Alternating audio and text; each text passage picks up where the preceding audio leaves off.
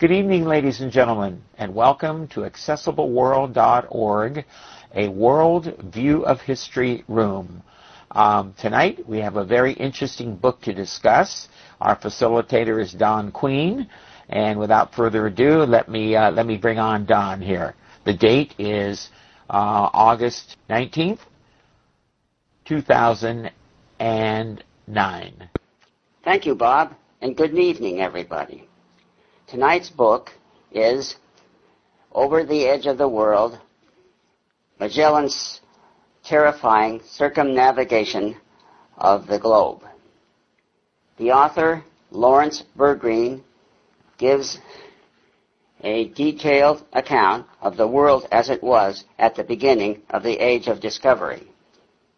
He also provides an almost day-to-day account of Magellan and his mutinous crew as they engaged in one of the world's great adventures. While there's a great deal of detail in the book, uh, the interview tonight covers most of the highlights of this book. Lawrence Bergreen is the author of many biographies, his latest being Marco Polo, which is available on NLS. Here is the interview. This is Talk of the Nation. I'm Neil Conan in Washington. On this holiday set aside to honor Christopher Columbus, we're going to focus on the achievements of another great navigator, the man who accomplished what Columbus actually intended to do. Indeed, the voyage of Portuguese explorer Ferdinand Magellan is described as the most important in the age of discovery by author and biographer Lawrence Bergreen. His latest book is called Over the Edge of the World, Magellan's Terrifying Circumnavigation of the Globe, and he joins us now from our bureau in New York, and welcome to Talk of the Nation. Thank you. Glad to be here. And not to diminish uh, Columbus on Columbus Day, but uh, why do you think uh, Magellan's journey was the more significant? Well, I think you could compare it to, if you were to uh, make a rough comparison, to astronaut flights. Uh, Alan Shepard going up for 15 minutes, and then John Glenn circling the globe, uh, with Columbus being Alan Shepard and Magellan being uh, more like John Glenn. Magellan's voyage was about 14 times longer than Columbus's. Uh, Columbus was uh, out of sight of land for a couple of weeks, the longest leg of Magellan's voyage, and across halfway across the Pacific, um, kept him out of sight of land for 98 days amid tremendous suffering and deaths among the crew from scurvy. Um, it was a really an epic voyage, and of course included the navigation of the Strait of Magellan and discovery of the Strait of Magellan near the Antarctic Circle, which many naval historians consider the single greatest achievement of the age of exploration. Lawrence Bergreen, if um, if all of what you say is is true, why is uh, why why don't we have a Magellan Day? Well, that's a very good question. He is actually a man without a country because he was Portuguese who defected to Portuguese chief rival Spain. Again, to make an analogy to current day or recent politics, this would be like a nuclear physicist defecting from the Soviet Union in the 50s or 60s to the United States. Well, the Portuguese have, you know, had tremendous disdain for Magellan because of his disloyalty, and the Spanish never trusted him, even though he sailed for Spain with the backing of King Charles, King Carlos. Uh, he was sailing uh, with a crew that was often opposed to him. The Spaniards or Castilians aboard uh, staged a number of mutinies, so he had difficulty winning respect, and uh, this meant that he really lacked a place, a clear place in history, until uh, the 19th century, when some English language historians began to champion a rather romantic view of Magellan, and and, and, and gave us the view that we have today, that we know Magellan, the first man to circle the globe. Of course, he was killed in the middle of the circumnavigation. Indeed, he was uh, killed in, in the Philippines, and we'll get to that as, as part of the story. But uh, one of the things that you write about is that yes, uh, the Portuguese regarded him as a traitor. The uh, Spanish, uh, because of the way uh, the investigation of these mutinies turned out, regarded him with some great suspicion, even after mm. one of his ships finally made it all the way around the world. And it was uh, it was the Elizabethan English who uh, really began to champion his because mm-hmm. they wanted to take uh, a leaf from Magellan's book. Um, Magellan was widely admired in England, which, as you know, successfully challenged and defeated the Spanish Armada a bit later in 1588. And uh, po- translations of Magellan's exploits, as recorded by his official diarist, Antonio Pigafetta, um, were very popular in England um, of all places, uh, which saw itself as a possible successor to Spain for control of these seas. That really means control of the world's economy. And why was it that uh, again, control of the world's economy at the time, a much smaller proposition Right. than it is today? Absolutely. But nevertheless, uh, we in that clip that you heard, may have heard at the uh, beginning of the program, you compare spices uh, at the time to the oil of today. Why were spices so valuable? um, they were more than just uh, food flavorings. They were used for medicinal purposes, for aphrodisiacs, uh, to preserve the dead. Um, so they could be, they were used for a number of things, and they were the most precious commodity around, and they were symbolic with luxury. In the Bible, you have references to myrrh and frankincense, and ever since biblical times in Western culture, spices uh, meant luxury the way we associate diamonds and gold with something very, very valuable today. And at the um, for all of those centuries, uh, spices were brought overland on the uh, on the famous Silk Road. Uh, that was disrupted at about this time when the the Turks took Constantinople, and that kind of changed everything. The disruption of the uh, traditional trade route for spices meant that European countries were looking for new avenues, and they took this as an opportunity to try and make an end run around the traditional merchants who did this, most of whom were Arabs, and most of whom made unbelievable fortunes in trading and, and uh, raising the, the price of the spices.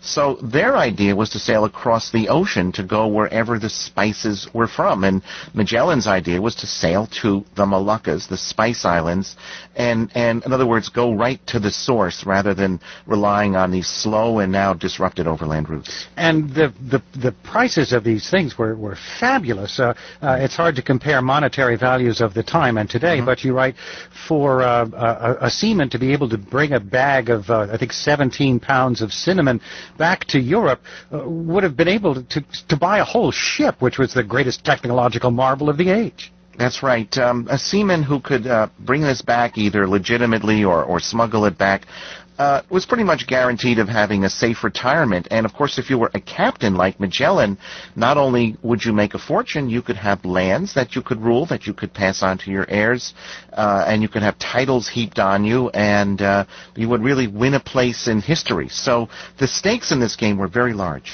Indeed, recognized so by uh, what turned out to be Magellan's great foe, a, a bishop named uh, Fonseca. Yes.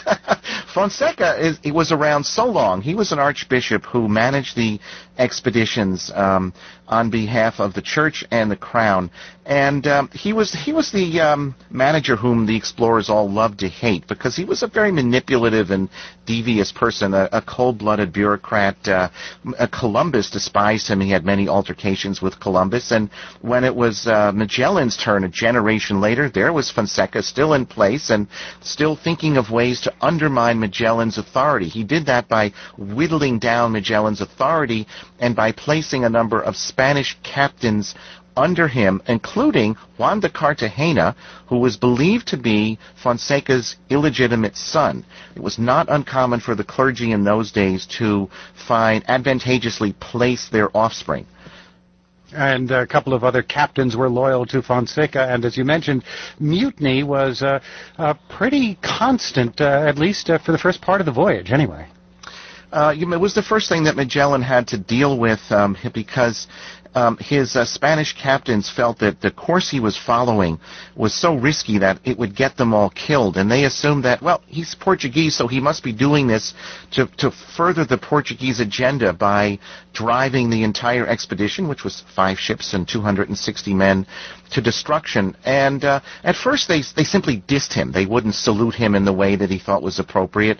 But then the the mutinies, one after the other, became more and more violent, and uh, resulted uh, several months later in a very violent uh, mutiny where the mutineers actually captured three out of the five ships in the fleet, uh, and Magellan, showing a masterful tactical ability to handle this crisis, won them all back uh, within a, within a day's time, but not at the cost of life and uh, some considerable brutality. And considerable brutality. Obviously, Magellan, yes. as you point out, a, a, pretty nifty tactician when he needed to be, a pretty uh, courageous man, and uh, unquestionably a great navigator, a great leader, but truly brutal man at times. Yes, a great man, but probably not a great dinner guest. And uh, he was brutal because, uh, in a way, that was the custom of the times. Um, he was authorized to um, regard mutineers uh, with, uh, you know, with regard, you know, take on their mutiny with lethal force, and that's what he did.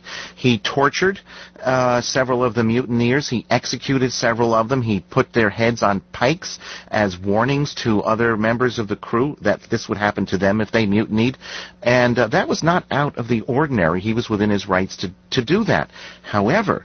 Um, that worked against him because one of the ships, uh, filled with Spaniards, actually mutinied again after that mutiny and sailed all the way back to Spain and spread horror stories about this madman run amok Ferdinand Magellan, uh, who was torturing and murdering Spanish officers. Uh, let's talk with uh, Shiro, who's with us from Akron, Ohio. Yes, uh, Neil. Yes, hi. Um, I think a lot of Guamanians are happy that he met his death in the Philippines. Well, Lawrence Bergreen, you do point out there are no contemporary accounts of uh, of the peoples on mm. whom uh, the mm. uh, this voyage had an impact, but mm. you do write a lot about what uh, mm. what Magellan did, both good and bad. These comments are fascinating because uh, we only know about Magellan's voyage from European sources, from official sources and diarists and eyewitnesses and early historians, and we don't have texts from uh, the various indigenous people that he visited around the world, especially in the South Pacific. And, and this comment that your listener made is so interesting because even today, every year on the anniversary of Magellan's death in April, the Filipinos stage a large outdoor pageant on the island of Mactan, reenacting the death of Magellan because he was hacked to bits by a Filipino uh, army and uh, he uh, his his death is is cheered by the throng. Um, so clearly, in the Philippines, even though the Philippines quickly became an early and very important outpost of Christianity in the Pacific, um, uh, Filipino sentiment uh, is against Magellan, who's seen as an invader. However, I should point out that no matter where he went in the Pacific, he received different uh, different receptions in, in different places. Guam was a critical stopover in his voyage because it was his first landfall after 98 days of crossing the Pacific, and uh, he didn't know where he was going at that point. He had no maps. He had no idea how big the Pacific was. He thought he would have been to China and back by then, um, and he was still only in the middle of the Pacific other islands that he went to, he received a very enthusiastic welcome. Um, and sometimes he played the uh, indigenous people skillfully, and sometimes he blew it. He terrified them with his guns. Um, his men became violent or explore, exploited their women. Um, so the, the uh, uh, he changed his approach uh, as time went on. He became more interested in religious conversion, even though that was not part of his royal charter. As his journey continued, actually, that was what led more or less directly to his death uh, was the issue of religious conversion. So the relations between Magellan and the people he encountered about around the world are really fascinating, and, and we don't know enough because we, we can glean hints from what the Europeans say of their account, those eyewitnesses. But you know, I wish we had those texts from the other side. Uh, Lawrence Bergreen, I have to ask you. I mean, you've written earlier books about uh, Louis Armstrong, James Agee Irving Berlin. Your last book was about the uh, a voyage to Mars. Magellan. Where did you get the Magellan? Well, um, actually, that thematically came out of the Mars book because many of the NASA scientists uh, t- talked about Magellan as a precedent for their plan for exploring the solar system. Also, in general, when I write about people, I like to write about people who broke the limits of what people of their era thought was possible to do. Louis Armstrong did that in his realm of music, and Magellan did that in his realm of navigation. Here's an email we got from Scott in Phoenix, Arizona. I disagree that Magellan's voyage is the more significant. Yes, he covered more ground and charted more area, but Columbus set off across the ocean facing much more of the unknown. Magellan knew he would not fall off the edge or be attacked by great ocean-going monsters. He also knew that there was, in fact, land out there to find, all facts Columbus could not know for sure.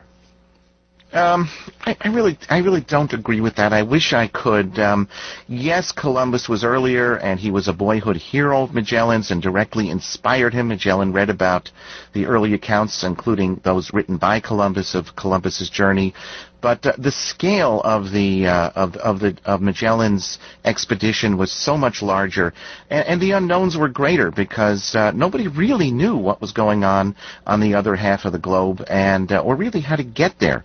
Um, he had a hard time, for example, finding a crew willing to go along with him, and he only accomplished that goal by first, in the first place, not telling them where he was going, and then uh, resorting to bringing peoples of about oh ten different countries um, aboard his ship, which which was difficult because they had difficulty getting along and even difficulty communicating with each other. You write, you say that he didn't tell the sailors where he was going. The name of the of the armada was the Armada of the Moluccas. Uh, they knew they were going to the Spice Islands. I don't think they realized. I don't think they realized what the name was until they were well underway. Also, you know, one of the questions I asked myself was why would any sailor of that era go on this voyage or any other because the risk of returning was so was so high. Um, because Magellan's expedition, almost everybody died. Four out of the five ships were lost, and only 18 of the original men made it back uh, three years later. So why would anybody go? And uh, it was it was partly the lure, it was partly greed, uh, the lure of great riches, and it was partly because they were desperate men. They were fleeing uh, jail for one crime or another, um, or they were misfits. Um, many, some of them might have been conversos. In other words, secret Jews who had been expelled from Spain during the Inquisition. We don't know because they they all changed their names. Um, so they so they went for a variety of motives, and, and not all of them were entirely above board. Uh, let's talk with uh, David, who's with us from Jamestown, New York. Hello, Neil. Hello, Lawrence. Hello. Hello. I have a question concerning your uh, admission of the 18 people that had completed the voyage. Mhm. To my recollection, and I'm citing, I believe, Daniel Boorstin in his 80s bestseller, The Discoverers. And I think he made brief mention, if I can recall correctly, of his valet, a Moluccan slave, being credited to the only person that started the voyage from its beginning port to complete the voyage to its final destination. And I'm calling to find out what information or what input you have in this regard. Um, Enrique, who was uh, Magellan's personal slave, is one of the really fascinating uh, footnotes to the voyage, and I, I'm glad your caller brought that up. Um, Enrique actually uh, did did the, the fleet great harm. Uh, shortly after Magellan was killed, he betrayed the fleet to another chieftain in the Philippines, um, who lured uh, a number of the officers aboard and murdered. I can't remember the number now. It was about 20 of them um, at a banquet. Um, and uh, this was just after Enrique considered himself to be liberated because Magellan was killed, and a couple of Magellan's officers verbally abused him, and Enrique wasn't happy about that. Um, after that, uh, we don't really know what happened to Enrique. He's he's lost to history. He did not continue aboard the fleet, obviously, with the survivors on on the way back to Spain. You could say if he really first came from that part of the world, he might have been the first person to uh, complete a circumnavigation, but we don't really know exactly where he came from. And it seemed to me, and there could be different opinions about this, and including um, uh, Daniel Boorstin, who's obviously a very, very distinguished historian, um, that it was Magellan's expedition all along, and Enrique came with him because Magellan brought him. Uh, I wanted to ask you about the uh, aftermath of this voyage. How did uh, the world view, how did our, our view of the world, to begin with, change as a result of Magellan's voyage? Well, I think for uh, scholars and cosmographers of that day, we, we finally had proof, they finally had proof, that it really was one world, because there had been some doubt about uh, really what was the nature of the world that we lived in. Keep in mind that they still thought that our world was the center of the solar system, if not the universe, and that the, the sun revolved around us. Um, they also realized that a number of myths that had been long-held myths uh, were disproved. For example, mermaids, various sea monsters, boiling seas at the at the equator. Um, the fleet crisscrossed the equator four times and pretty much disproved that one uh, fairly effectively. Um, and but the main question they were asking was a commercial question. uh, and that was can they get to the Spice Islands over water and make that a commercially viable route? And the answer was maybe. Um, after Magellan's voyage, which by the way was a considered a success because the survivors did bring back enough cloves to make a profit, King Charles sent a number of other missions. In fact, he just about bankrupted the Spanish crown doing it, but none of those subsequent missions succeeded. And in the end, King Charles and the Spanish crown became so desperate for money that he wound up uh, selling, giving, giving up all claim to the Spice Islands to his main rival, the Portuguese. And the other thing you write about, though, is that this was evidence of a new way of thinking in the world. Yes. That Magellan's trip really, you know, it, it didn't look back on uh, old revelations or old ancient uh, beliefs. Uh, he went out to look for himself. I, think, Neil, the concept that you were mentioning is autopsis, to go and see for oneself, for, from which our modern word autopsy uh, derives. Uh, Magellan was uh, really our first um, objective uh, uh, explorer and uh, didn't rely on theoretic, even mathem- even rigorous mathematical projections of what the globe might be like. He went to explore for himself. When he was looking for the strait, um, he, he couldn't rely on a theory. He had to find it, and then he had to go through it himself to try and navigate that incredible maze of uh, of tidal estuaries himself. So it was a different approach to exploration. Lawrence Bergreen, thanks so much for being with us today. We appreciate it. Thank you. Really a pleasure. Nice on Columbus Day to talk about uh, the age of discovery and one of the great navigators who ever lived. Lawrence Bergreen's book is Over the Edge of the World, the Magellan's terrifying circumnavigation of the globe. I'd like to thank Bob Acosta. Although, see documents and settings assistance Robert Acosta my documents. interview. If you'd like to hear the entire interview, you can go to npr.org and do a search on the word Magellan. The interview is by Neil Conan, and it was done on October 13th, 2003. I will put a link uh, in the next announcement. I have some suggested questions to get things started. First, comparing the political and economic gains made by the voyages of Vasco da Gama tab, document Portugal center, alt tab, a world view of history. Columbus for Spain was the accomplishments of Ferdinand Magellan all that important considering the negative impact it had on the Spanish treasury. Second, dealing with the character of Ferdinand Magellan. Would you hire him? The author describes him as being considered a tyrant, a traitor, a visionary, and a hero. Would you want him to lead an expensive expedition? A negative Amazon reviewer claims that Ferdinand Magellan should not be given credit as the first person to circumnavigate the globe. He claims that it should be a Basque, Juan Sebastian Elcano, who was the head of the expedition from Brunei on, bringing the one remaining ship into Seville, who should be given credit as he actually made it around the entire globe. Finally, did you enjoy the book? Did you like it as an adventure story or as a history of the age of discovery? Well, Don, those are great questions. Uh, let me deal with the hiring. Would I hire him to lead uh, an expedition? No, but I would hire him to. But he'd have to be in, on a ship almost by himself. He had great perseverance. He knew what he was trying to find, like the straits. Uh, uh, he did. He did do a lot of. He's very creative, but he was really a not a pleasant guy. Not a guy you'd bring over for dinner. He was brutal. Um, I guess it would depend on the times. If it was the 1500s, yes. But now in, in the corporate world, no, I wouldn't do it. But I do admire his perseverance uh, greatly.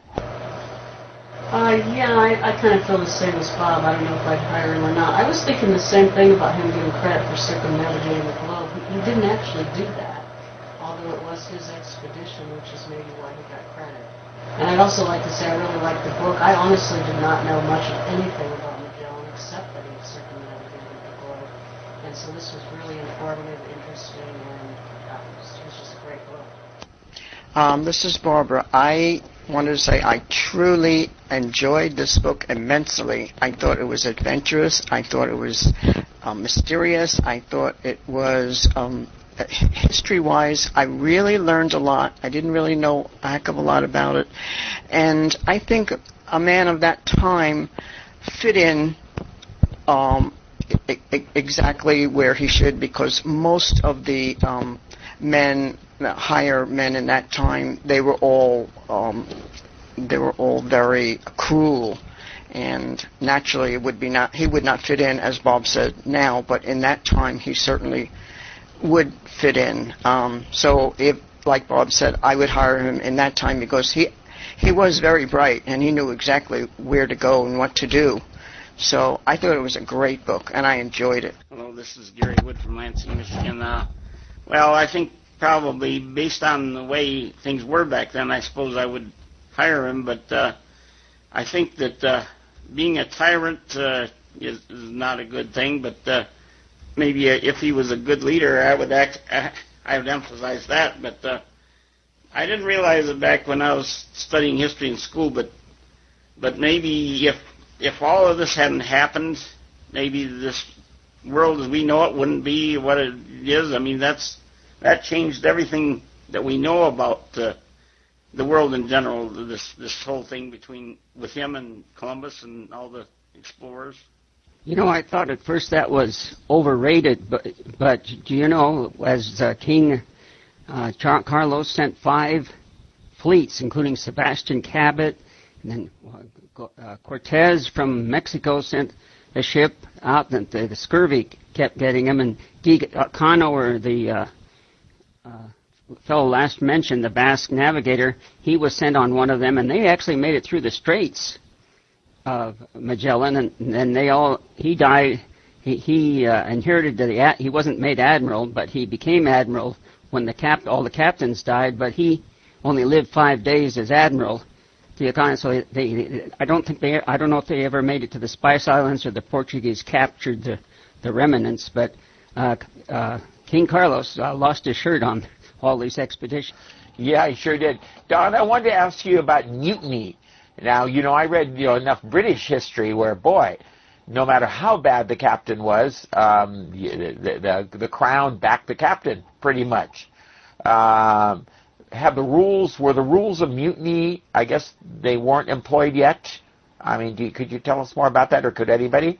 I think the one thing is, of course, you you come back with a shipload of gold or cloves, they're going to look at things a little differently. But it was kind of up in the air, all right. And there was a lot of politics, and that, and I think the British Navy did take a pretty hard, more so than maybe the uh, Spanish, and uh, maybe that's why they did eventually rule the waves. But um, uh, I wondered about that because all the people that were really loyal to King Carlos um, got put in jail, and it was the father, uh, it was Magellan's father-in-law that finally got him out, and one guy got rewarded, but they got some pretty rough treatment when they got back. Yeah, because Magellan early on, I didn't read the whole book yet, but I'm going to. It is a good. It's both an adventure and a historical novel, in my opinion.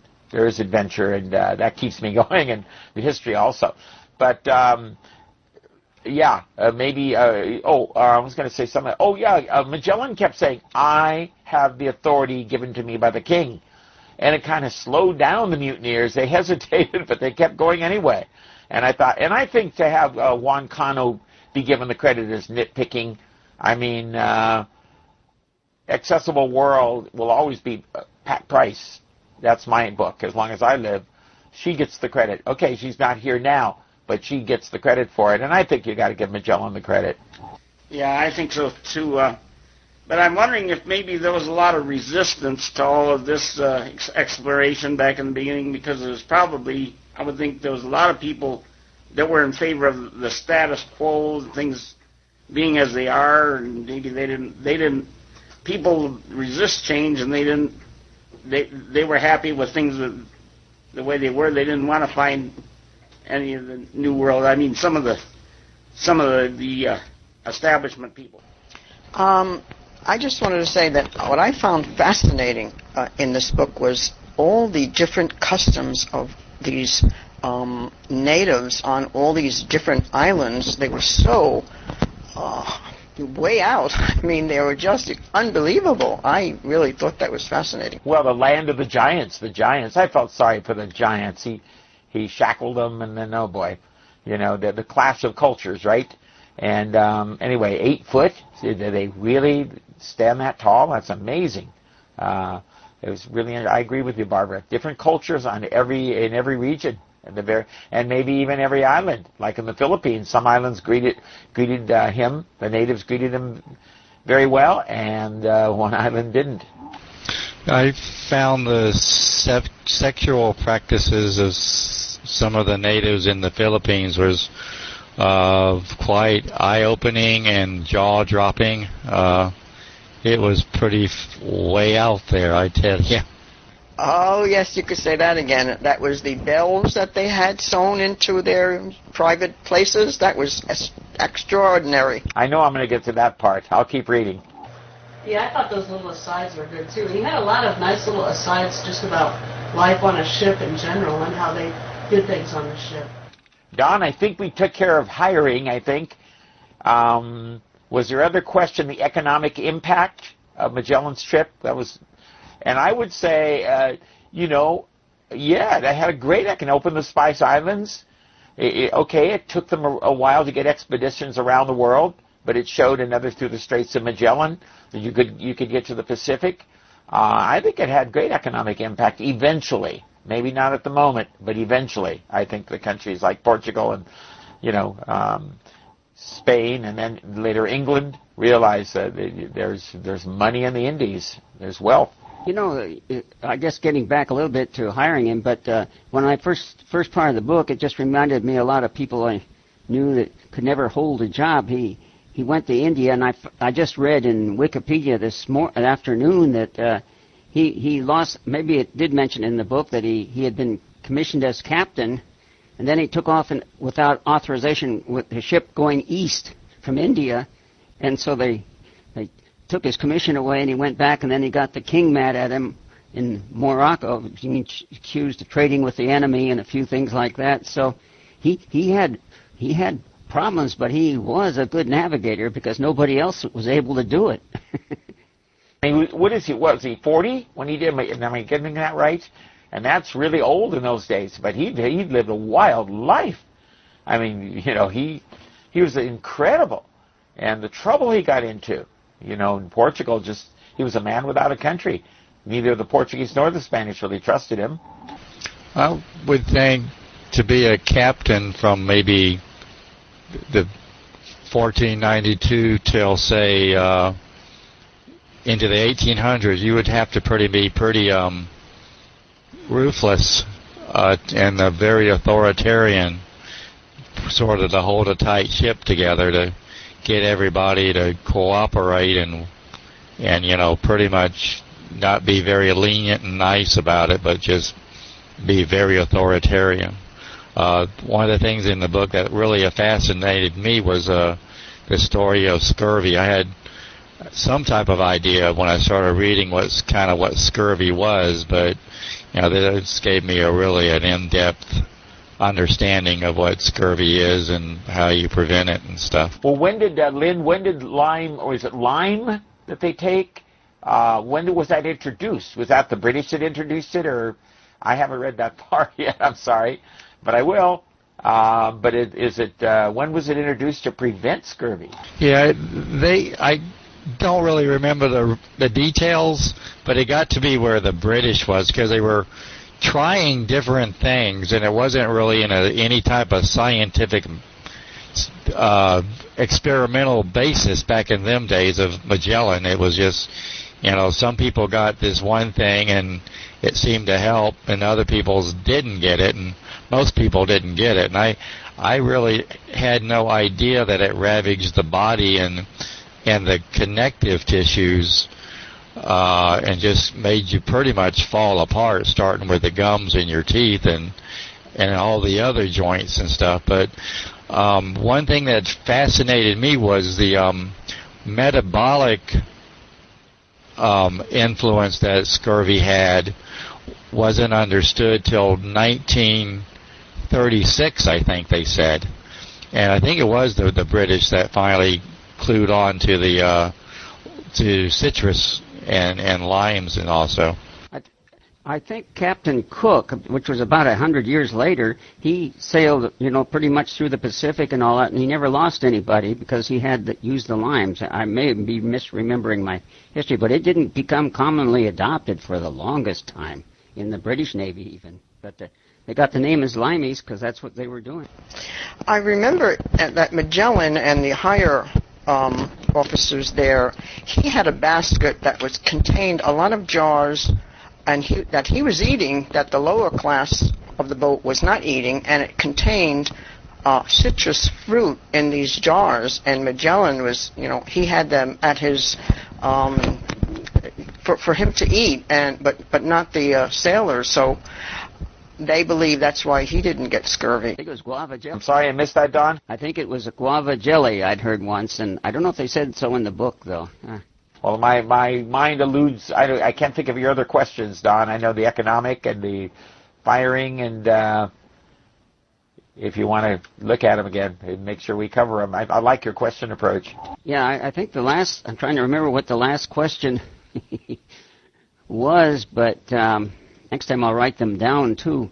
But um, uh, I wonder. It, uh, part of his behavior towards the end, some people think that Magellan went gaga, uh, going around and trying to convert everybody, and instead of heading for the um, Spice Islands. And uh, but I think he was worried about facing up to the, the uh, Spanish court and, and Fonseca because he left uh, his uh, his illegitimate son marooned on an island in the Atlantic. Yeah, where he died, of course, and. Uh, uh, uh, and I wonder what would happen to him if he got back. If he he would have brought all three ships back, I think, and he if they were full of cloves, he'd have been all right, maybe. Yeah, maybe one who was trying to make his peace with the church because he knew the uh, the bishop would really get him, you know, and uh, already was attacking him. And then that one ship, I didn't get there yet, where where they they escaped and went back to uh, uh, Spain and really ripped him one side and down the other. I mean, see how bad he was, you know. Um, and then you remember you're dealing. Why would a sailor go? I think the uh, Bergreen was right to say ask that question. Uh, the superstitions. You know, the average sailor didn't know uh, that you know about Mercator and all these things. Uh, they, they follow the captain and the officers. Uh, but the average sailor was probably terrified. We're going to sail over the edge of the earth. You know, there was an awful lot of, uh, speaking about economics, there was an awful lot of gold on some of these islands that they visited, and they didn't seem to be turned on about for this gold. Um, as far as trying to get it and bring it back to Spain, I mean, it was just the spices, but the, there was a lot of gold on these islands. Had Cortez found the? Uh, that's I was continuing to look that up. Had Cortez conquered the uh, Aztecs yet? You know, when they started bringing back all that gold in large amounts and they had a terrific inflation in Spain. I think 1519, Don, did he did he not do it around there? So he may have just you know just been doing it. And yeah, they had great inflation because he did bring gold back. They plundered. In fact, the difference in empire building is the Spanish plundered where the British invested and stayed and sent and colonized. You know, especially the New World. They sent uh, people here. The Spanish wanted to plunder and get the gold and go home. Many of them and uh, their arm probably was the missions, you know, the setting up missions across the empire where they could. But uh, I think the British had the right idea. The Portuguese in India did were burning people at the stake. I had read somewhere there on Goa or wherever it was, they were talking about the smoke rising from at the peninsula there in a book I read once, and uh, uh, the British were smart. They stayed out of the religious thing, and they they they got the whole continent there. Now, Portugal was kind of a little country squeezed, what, Spain and who? I'm trying to think of the other country on the other side. But they were in a tough spot. You know, they, you had the papal bull, you know, the, the Treaty of Tordesillas, is it? Uh, that split the world in 1494.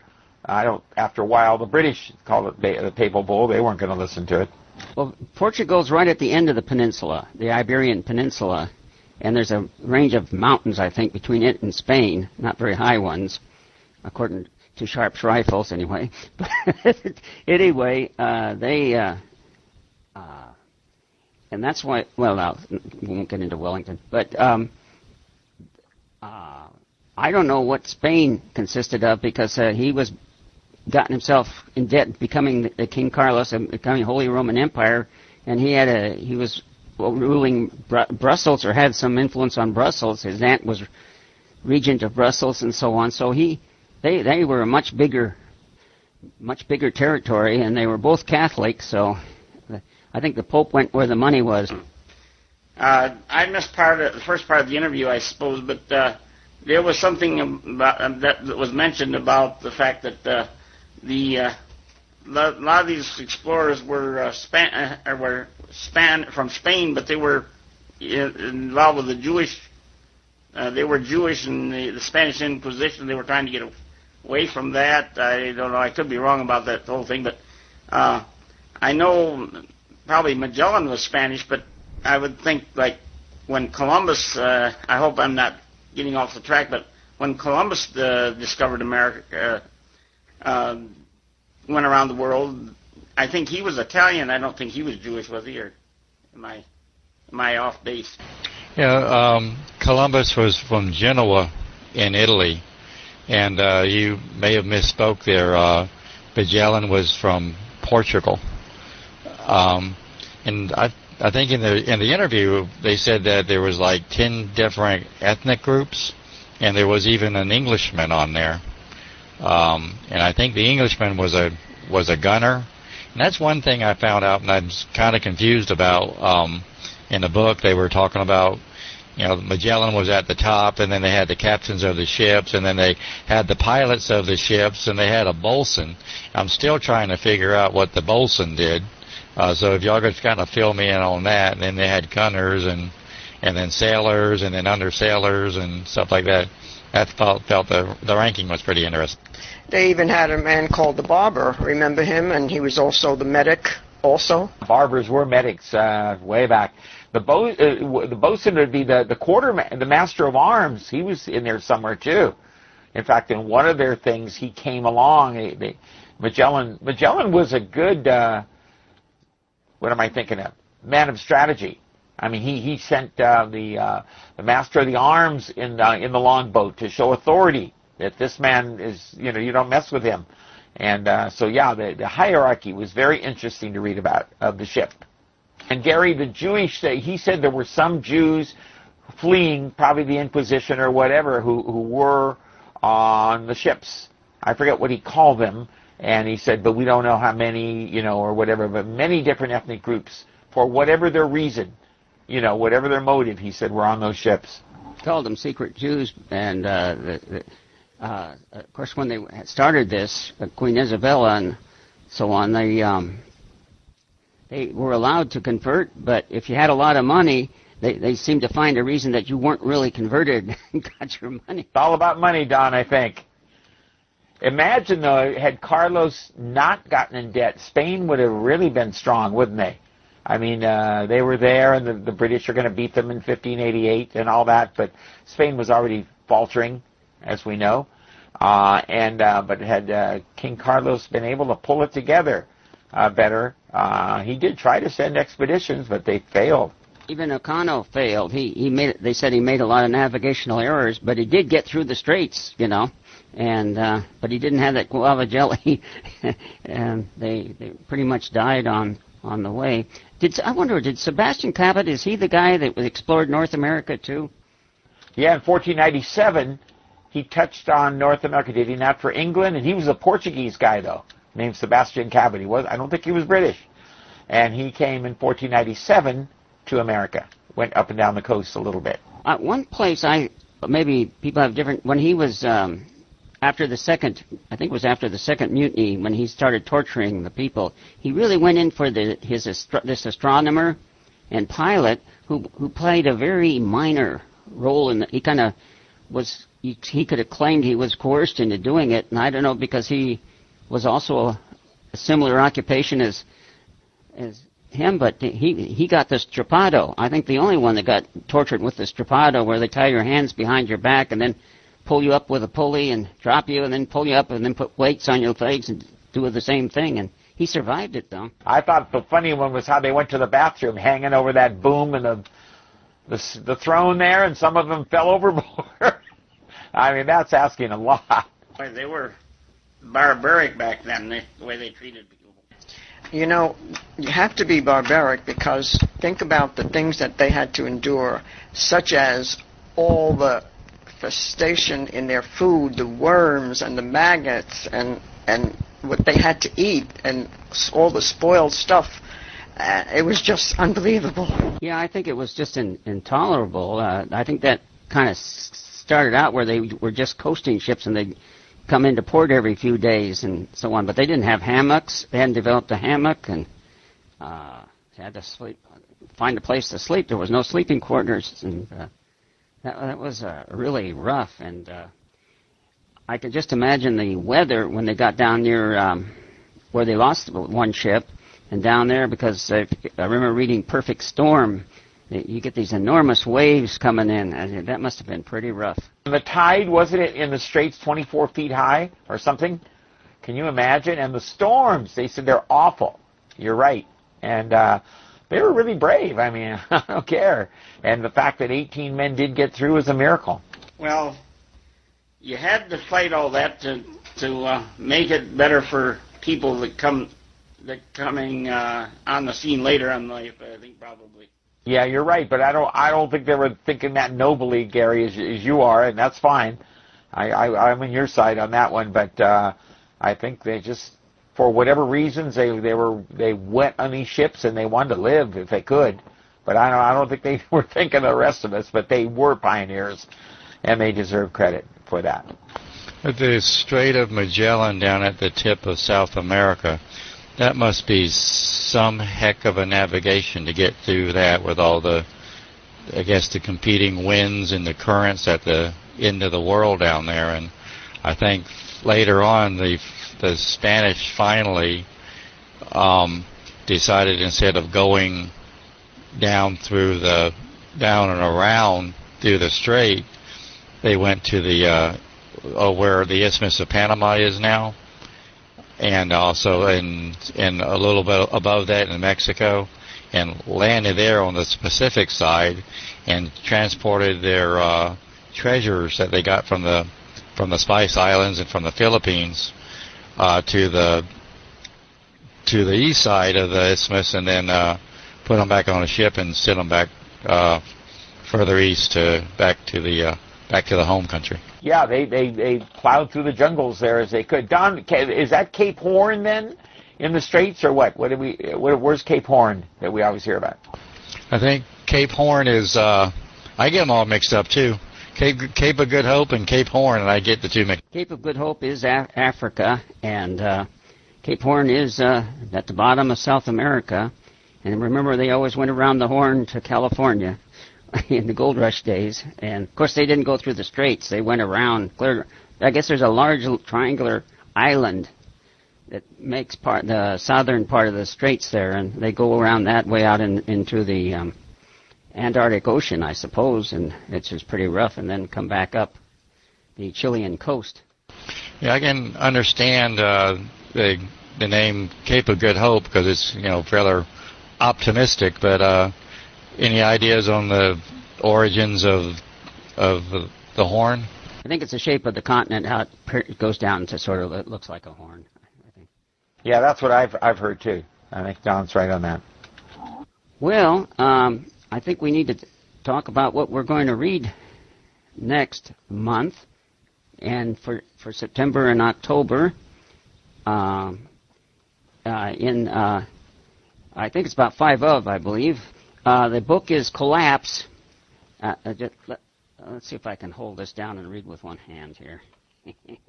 it's Collapse: How how societies choose to to fail or succeed, and it's by Jared Diamond, and uh, it's DB five nine nine zero, and we'll be putting that in the announcement.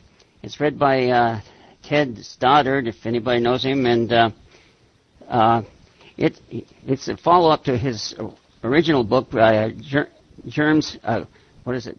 Uh, st- germ stealing.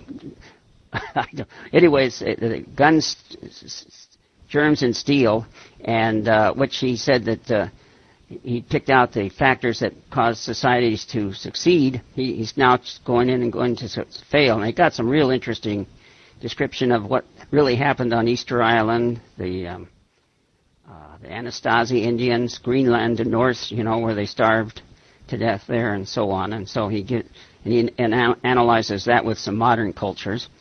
And for for October, yeah, October, it's Genghis Khan and the Making of the Modern World, and uh, uh, by uh, Jack Weatherford and uh, read by Bill Wallace. It's 14 hours. That's a nice short one here, and um, I think anybody, I'm sure, anxious for suggestions for any other books. I've whether we want to go to, to ancient history or talk about World War II. Well, first, I don't know, Don, but first, uh, Collapse sounds really interesting. Easter Island, my goodness. Uh, that sounds like a heck of a good book, Don. And Genghis Khan always amazes me as great, the great administrator. Of course, a lot of it is do as I say or I'll kill you, but he did um, give regions of the world that he conquered to his relatives and set up administrative regions. So I think it's great that you chose that. Yeah, you can you can go anywhere you want, World War II or uh, you know whatever.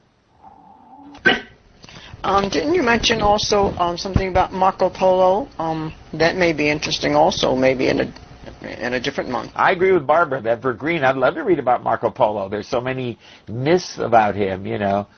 And some say he didn't get to China. Some I heard he invented spaghetti or discovered it or something in China, not in Italy. But I I find him very interesting. So whatever you want to do, Don. And there's a lot of books. I I think it's still I wouldn't just call it uh, historical fiction or whatever. You know, study some of the kings, some of the various kings. Um, true true life stories, though, is what I'd like to see. Biographies or whatever. Anyway, that's my opinion. I'd like to learn more about the kings too. I kind of stayed away from them, so that that's an idea. If I can find a Marco Polo book by a different author than Bergreen, we kind of try to avoid I guess we don't have to stick to it, but uh, to, having books by the same author because I'm interested that Guns, Germs, and Steel now, but uh, it's not on DB. It's not on the Bard, but um, it's um, uh, we can get into some of the kings too. I, I hadn't thought of that, and um, and uh, I don't hear a lot for Greek history. I think we will we'll go towards either the kings, some of the kings of England, or um, France or whatever, and uh, see what we can do. Yeah, I agree. That would be interesting. The Kings also. They were pretty barbaric people also. Yeah, and uh, remember, Nan's, Nan's thing is fiction. You can go anywhere. You have a wide latitude, in my opinion. A lot of places that you can take us, and uh, so I, I think it's good. I really enjoyed this. I wish I could get more time to re- finish them, but I eventually do, and. Uh, I appreciate this hearing. It, makes me want to read about those bells there that Lynn's talking about. I'm going to keep reading. Uh, I'd like to go maybe in the direction of uh, maybe try and find some some popes, not some 20th century popes, but uh, around like Louis the, well, some of the popes around um, um, Magellan's time or or something like that. Uh, they seem like to be pretty interesting characters. I think I saw one by Constantine. Is that too early? He wasn't a pope, though, was he? He was just the first Christian emperor. Yeah, it seems like I remember hearing about that Constantine was the first uh, Roman Empire, uh, Roman emperor uh, that was uh, Christian. Before that, they were they were non-pagan or non-Christian, more like pagans. Uh, before Constantine, I think. I agree with Lynn on the popes. Not the 20th century. I'm not enthralled, but there were some real interesting popes in the past. I haven't gotten a chance to read it yet, but there was a book in Bard that was about the Medicis, and I think one of them became pope and then appointed their family members, a lot of different high up posts. I'm not sure. I thought they all did, but uh, yeah, uh, I think I saw something. I'll I'll check that out. Yeah. Hi. Um, I think it would be really fantastic if we could just stick to um, sort of historical books um, and, and really truly no fiction. Um, it, because, I mean, this book that we just read was really fantastic. We learned a lot, and um, it would be fun to continue sort of going through different periods of history. I think uh, Nan wouldn't want me to do it either. No, we're going to stay uh, be strictly nonfiction and uh, as reliable sources as we can get. That's interesting. Uh, one book I'm not. I'll recommend for further reading. I'm not sure if we want to discuss it here um, uh, because I, have read it twice, and to me, it's, it's a short book uh, called Longitude, as to how uh, they came across uh, how they finally discovered. Well, not discovered, but um, they had a contest in England uh, to come up with a way to measure longitude, and a guy named George Harrison uh, finally developed a way.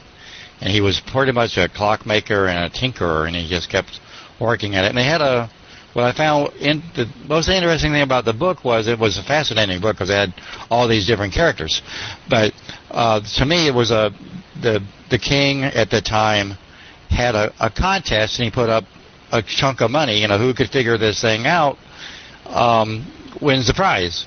And sure enough, you know, later on, you know, like Lindbergh, um, who can fly across the ocean, can will win the prize. And today, in our time, uh, uh, they have several contests out for technology. Um, who can do this or who can do that, or uh, can will win a prize. Hi everyone, uh, it's Nan. I, I lost track of time. I wanted to be here. Um, whatever you said about something I might not like done, don't worry about it. I I rarely get uh, unhappy about that sort of thing, whatever it was. All Nan wants you to do is read. Happy reading, she puts. Well, Don, we're near the end of the trail here. It's up to you, but officially, um, we probably should close it. If guys want to stay on, this is great. And we should thank all of you guys for coming. You guys all contributed mightily, and, and I'm glad Ben was able to come come in. But uh, no, she wants you to read. Then we're doing, we're trying. Uh, and I can second Lynn's uh, vote for that book, Longitude. Um, I, I didn't read it, but I saw a movie based on it or a TV show based on it, and it was wonderful. Yeah, the the, the book is uh, the illustrated history of longitude, and uh, I was one of the last books I read in print before my my eyesight went south, and uh, and it had all these interesting characters in it, and uh, and it and it, it's a short book. It I don't know. It's on the Bard site, but and I don't know how long it is, but I would think it would be less than 11 hours, maybe even less than that. Uh, but uh, it was it was fascinating to me. Sounds great. I'm hope Don's got a lot of books here to consider on this recording, and we, we sure appreciate that, guys. When you when you said longitude, I groaned. I didn't know if it was getting into, you know, compass reading and all that, but uh, you're you're making it sound great. I can't find the collapse book on the Bard site. Could you repeat the DB number or spell the author's name? Notes here right now, but it's C O L L A P S E, and the author is uh, Diamond, Jared Diamond. That may be able to easier to J A R E D, and uh, uh, that, here it is. Here, here I got it, and I'll give it to you right now. As soon as I get to. Uh, here it is. 5990. I should have remembered that. 5 DB 5990. And uh,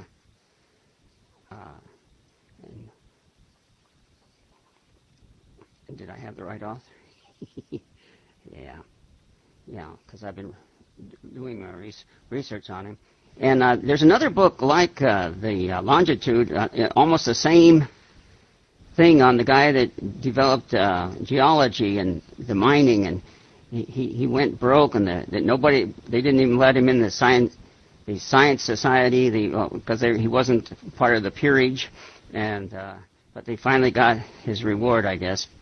But he was developed a geology which helped him make fortunes in, in coal mining and so on because they could predict where the coal seams went and how it worked. Well, I guess we better bring this to a close, and uh, I, I will look into longitude. Maybe that'd be a good read for Christmas month. Have a short short book for then, and October. We got November here to deal with too. Okay. Good night, everybody, and thank you all for coming. It's been real interesting.